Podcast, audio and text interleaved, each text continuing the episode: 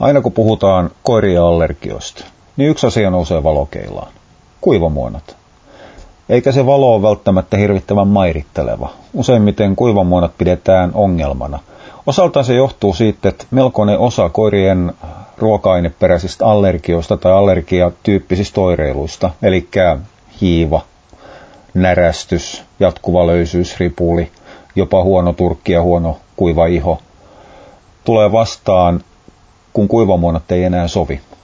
Lähdetään vaihtelemaan tätä kuivamuonaa, tota kuivamuonaa, huomataan, että mikään ei sovi. Jossain vaiheessa löydetään, ollaan ehkä vaihdettu vanhastutusta kanariisista, mitä suurin osa kuivamuonista on, johonkin mukamas lammas perunapohjaiseen ruokaan ja ongelma poistu, jonka jälkeen tehdään nopea johtopäätös, että okei, kysymyksessä oli allergia. Ja siinä vaiheessa sitten riippuen mihin arvausruletin pallo pysähtyy, niin joko päätetään, että se allergian aiheuttaja on ollut kana tai sitten se on ollut riisi. Joku, jos se on ollut riisi, niin sitten päätetään, että se on viljat ylipäätään. Ja sen jälkeen siirrytään perunapohjaisiin ruokkiin. Useimmiten siinä vaan tuppaa käymään niin, että jossain vaiheessa ne oireet tulee sitten taas pintaan. Eli koiran allergia eräällä tapaa laajenee. Seuraavaksi ei kelpaa enää edes se perunapohjainen ruoka tai lammaskaa. Sitten ruvetaan etsimään jotain riistapohjasta ja hetken kuluttuu, mennään ehkä viikko, kuukaus, puoli vuotta, vuosi, lakkaa toimimassa se riistapohjainenkin ruoka. Ja taas on allergia pahentunut ja hetken päässä sitten tullaan kysymään apuja, että mitä tehdään, kun on tämmöinen multiallergikko. Mikä ruoka ei sovi. Toinen, missä al, no, kuivamuonat tulee allergios vastaan, niin on siinä vaiheessa, kun on menty lääkärille. Jatkuvaa hiivaa, hotspottia, mikään ei toimi eikä auta. Lääkäri tutkii, ottaa sen kuuluisan verikokeen ja toteaa, että allergia on, ja sanoo, että nyt on pakko mennä, mennä eliminaatioon. Ja sen jälkeen otetaan sieltä eläinlääkärin vastaanoton hyllystä se jumalattoman kallis hypoallergiaruoka, jolla pitäisi sitten lähteä selvittämään ja korjaamaan sitä allergiaa. Jossain määrin kierre on siinä vaiheessa valmis. Nimittäin ne hypoallergiaruuat useimmiten ei ole pitkässä käytössä kauhean tehokkaita, johtuen niiden ruokien puutteista ravintosisällössä. Tätähän ei saisi periaatteessa ääneen sanoa, koska ruokavalmistajat ei tykkää, mutta ei hypoallergiaruuat paperilla mitenkään kauhean kauniita ole. Hyvä puoli on tietysti se, että useimmiten kuivamuonien kohdalla kysymys ei ole niinkään allergiasta, vaan nimenomaan siitä yleisemmästä ruoan yleisestä sopimattomuudesta. Ruoan joko ainesosat taikka sitten valmistustapa on sellainen, että koira ei kestä sitä. Useimmiten selitys löytyy siitä raaka-ainelistasta, mutta ei läheskään aina. Jos sieltä tulee vastaan tämä kuivamuonien nykyään paljon käytetty valmistusainevedätys, eli sieltä löytyy märkäliha ykkösenä, niin silloin voi olla aivan sata varma siitä, että suurin ongelma siinä kuivamuonassa on lihan puute tai rasvan puute. Kuivamuonis kyse ei siis niinkään ole sen fillerin, sen täyteaineen, hiilihydraattipohjan ongelmista, niin kuin usein mielletään, riisi tai maissi tai peruna, bataatti, niin poispäin, vaan nimenomaan se lihan kehno laatu ja sen lihan vähyys ja sen myötä myös rasvan vähyys ja rasvan huono laatu. Toki määrätyt ilmavaivat saattaa johtua siitä viljasta, mikä siellä on mukana. Useimmiten maissi on suurin syyllinen. Johtuu ihan siitä, että maissi sulaa niin hirvittävän huonosti. Yksi, mikä siellä saattaa olla ongelma, niin on nämä nykyiset kikkailut proteiinien nostamisessa, eli herne ja sinimailane. Ne kumpikin on, varsinkin herne, on pelkkää jätettä elintarviketeollisuuden puolelta. Sitten on otettu se herneproteiini pois jo. Eli se herne tuo sinne vaan pelkästään kuitua ja nostaa typen määrää, ilman proteiini nousee ja ruokien kokonaisproteiinihan laskettiin typen määrästä. Eli se on semmoinen luvallinen vedätys, että saadaan nostettu proteiinimäärä näyttämään korkeammalta kuin mitä se aidosti on. Ja tämä tuo sitten mukanaan se, että jos säkis lukee, että 28 pinnaa proteiiniä, niin ei sitä aidosti ole niin paljon sitä hyödynnettävää proteiiniä. Ongelmaksi tulee sitten vielä se, että siinä 28 prosentissa on mukana sitten jo vielä niiden viljojen proteiinit. Mielenkiintoiseksi tämä tulee silloin, kun me ruvetaan puhumaan peruna- ja bataattipohjaisista ruuista, joissa se filleri, täyteaine, on käytännössä puhdasta hiilihydraattia. Silti proteiini on yhtä korkea kuin vieressä olevassa viljapohjaisessa ruuassa. Se saadaan se proteiini nousemaan nimenomaan kikkailulla. Parhaimmassa tapauksessa, jos siellä on hiukankaan mietitty sitä ruoan rakentamista, niin siellä on kohtuullisen paljon kananmunaa joukossa nostettu sitä kautta sitä ylöspäin. Mutta sekin on kananmunan jauhe, se on käsitelty. Totta kai se on oltava käsitelty, koska tuotteessa voi olla raakaa kananmunaa joukossa. Mutta koska kuivamuonissa sen ongelman tuo nimenomaan raaka-aineiden laatu.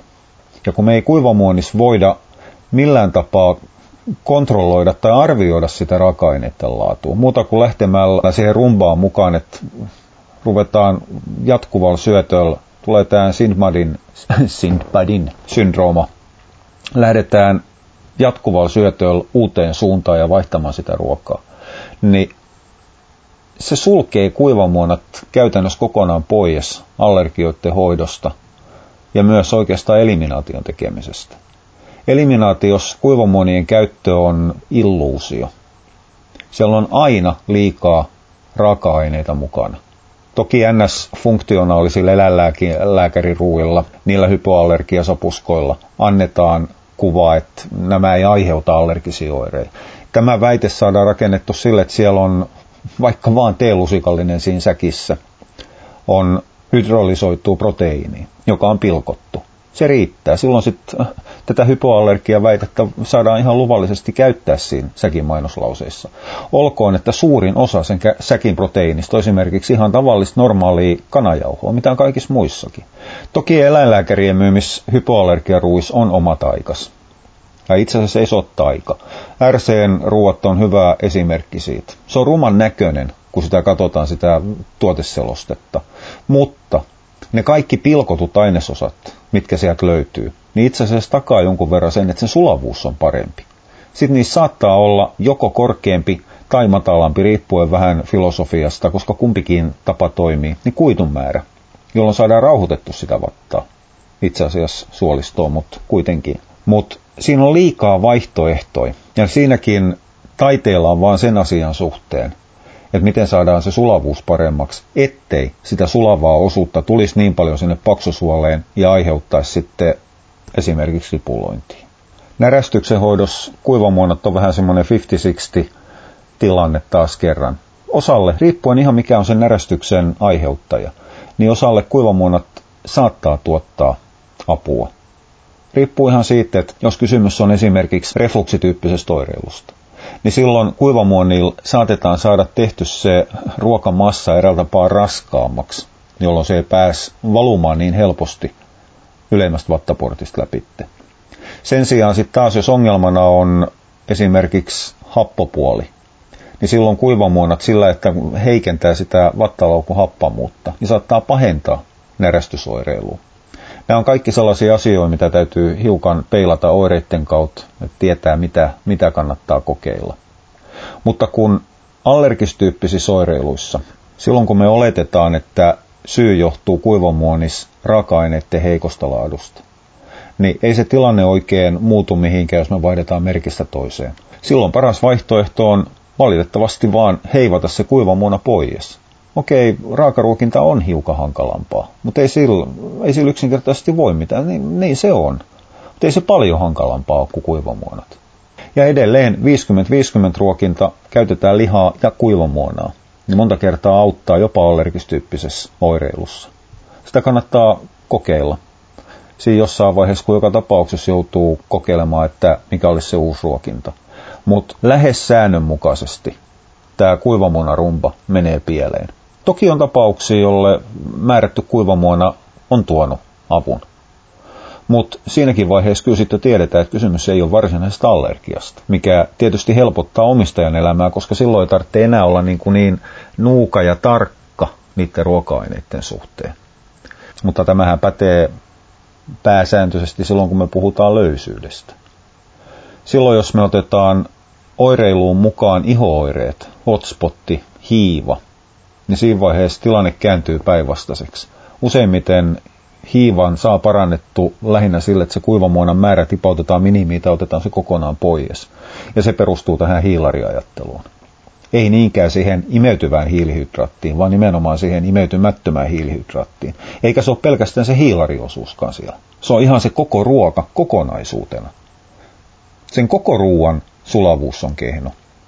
Ylipäätään se ajattelumalli, että me otetaan kuivamuona ja ruvetaan, kaksi me katsotaan tuoteselosteista, missä se on valmistettu. Sen jälkeen me ruvetaan laskeskelemaan sieltä, että okei, tässä on näin ja näin monta pinnaa proteiinia, näin monta pinnaa rasvaa ja sitten meillä on hiilari se noin 50 prosenttia, riippuen vähän ruoasta. Ainakin keskitasoruuissa on noin 50 prosenttia hiilaria. Määrätyis markkinoinnilta ainakin high profile ruis on saatu hiilario alaspäin ilman, että rasva on nostettu kohtuuttoman ylös. Niin se antaa, antaa väärän kuvan, koska ei me voida kuitenkaan ottaa siitä kuivamuodosta yhtään ainutta osaa pois. Se on illuusio, mitä me käsitellään silloin, kun me katsotaan sitä palana ja pätkinä ja pieninä osasina. Se on edelleenkin se on se kourallinen sitä kuivamuona pellettiä, sitä napukkaa, mitä me annetaan sille koiralle. Ja se kokonaisuus täytyy toimia. On itse asiassa aivan se ja sama, että jos siinä kokonaisuudessa mättää se hiilaripohja, tai jos siinä kokonaisuudessa mättää se rasvan laatu, tai jos siinä kokonaisuudessa mättää se proteiinin laatu.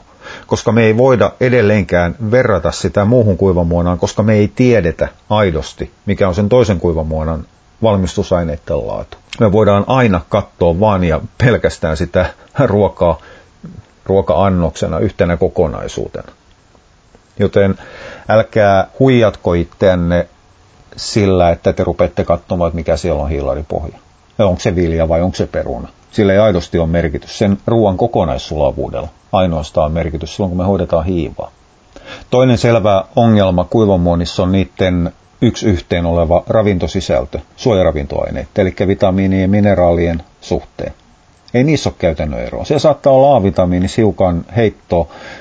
Edelleenkin se A-vitamiinimäärä saattaa olla jotain muuta kuin mitä säkki sanoo. Säkki kertoo paljonko sinne on lisätty, ei paljonko sieltä on hävinnyt. Sinkin määrä on täysin vakio ruuista toiseen. D-vitamiini on erittäin tarkkaan vakio kaikissa ruuissa. Ja kuitenkin noin on sellaisia suojaravintoaineita, mitä me tarvitaan aina siinä vaiheessa, kun me ruvetaan fiksaamaan nimenomaan koiran ihoa. Kuivamuonissa tarkoittaa sitä, että me joudutaan silloin lisäämään nämä määrätyt suojaravintoaineet, jonka jälkeen aletaan olla siinä pisteessä, että miksi käyttää täysravintoa, jos se ei ole täysravinto. Jos me kerta joudutaan täydentämään ja korjaamaan sieltä vitamiinipitoisuuksia ja osaltaan myös mineraalipitoisuuksia. Ja jos me joudutaan korjaamaan vielä sieltä hiukan proteiinipitoisuuksia ja rasvanlaatua lisäämällä sinne lihaa, niin sen kuivamuonan merkitys romahtaa ihan totaalisesti. Kuivamuonan arvo on siinä, että me saadaan siinä yhdessä paketissa kaikki. Ja jos me joudutaan korjaamaan liian paljon osia, niin siihen kuivamuonaan ei kannata enää panostaa rahaa, vaan heivata se kuivamuona pois ja panostaa se raha suoraan raaka-aineisiin. Se, että joutuu niitä sitten kypsentämään, niin on, on, on toinen juttu. Mutta siinä kannattaa ihan vakavasti pysähtyä miettimään, että onko sillä kuivamuonalla aito arvo siinä ruokinnassa. Joku muukin arvo kuin vain pelkästään helppous. Kuivamuonan on allergian hoidossa, no sovitaan tätä ilmaisua saa käyttää, eli allergian oireiden hoidossa. Sen täytyy täyttää määrätyt perusteet. Ensinnäkin se ruoan on totta kai sovittava koiralle. Tämä on ilmiselvä asia. Se ruoka ei saa pahentaa oireita. Se ruoan pitäisi olla sellaisenaan käyttökelpoista koiralle ja se ruoan tarvitsisi olla sen hintasta, että se ei aja perhettä konkurssiin. Jos yksikin näistä neljästä kohdasta mättää, niin siinä vaiheessa kannattaa miettiä, että kannattaako sen kuivamuonaan panostaa. Mutta kuten sanottu, osalle joku kuivamuona toimii. Osalle mikään kuivamuonista ei toimi. Ja se, että saan selvitetty sen, että kuuluuko oma koira siihen ryhmään, että joku kuivamuona toimii, tarkoittaa sitä, että joutuu tekemään kohtuullisen paljon kokeiluja. Joutuu ostamaan pikkupussukkaa, kokeilemaan tätä merkkiä, katsoa hetken aikaa, että mitä tapahtuu. Jos menee pieleen, niin ottaa toinen. Se on tasan tarkkaan yhtä pitkä, ellei pidempi tie, kun tehdä sama juttu raakaruokinnan kanssa. Eli siinä ollaan siinä vaiheessa menetetty ihan totaalisesti se helppousaspektikin, mikä kuivamuonissa pitäisi olla.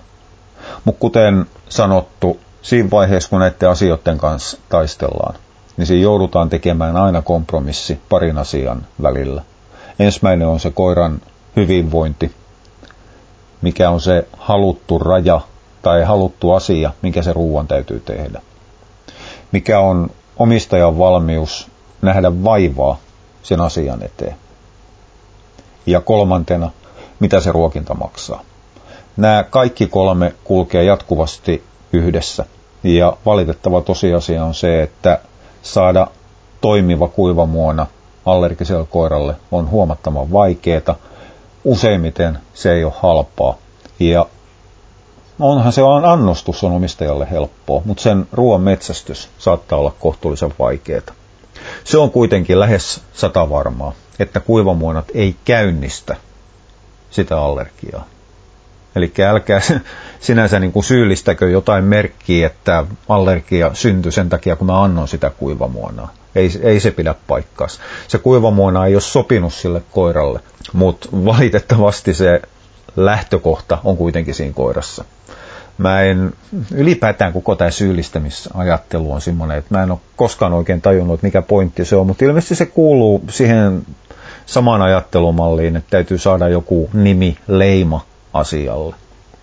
Joka tapauksessa harkitkaa vakavasti allergisen koiran kanssa kuivamuonista luopumista. Ei siihen mitään mystistä elinvoimaa saada lihan kautta. Me saadaan vaan lihan kautta kokonaisuutena terveellisemmän ja paremmin sulavan ruoan kuin mitä saadaan kuivamuonilla koskaan.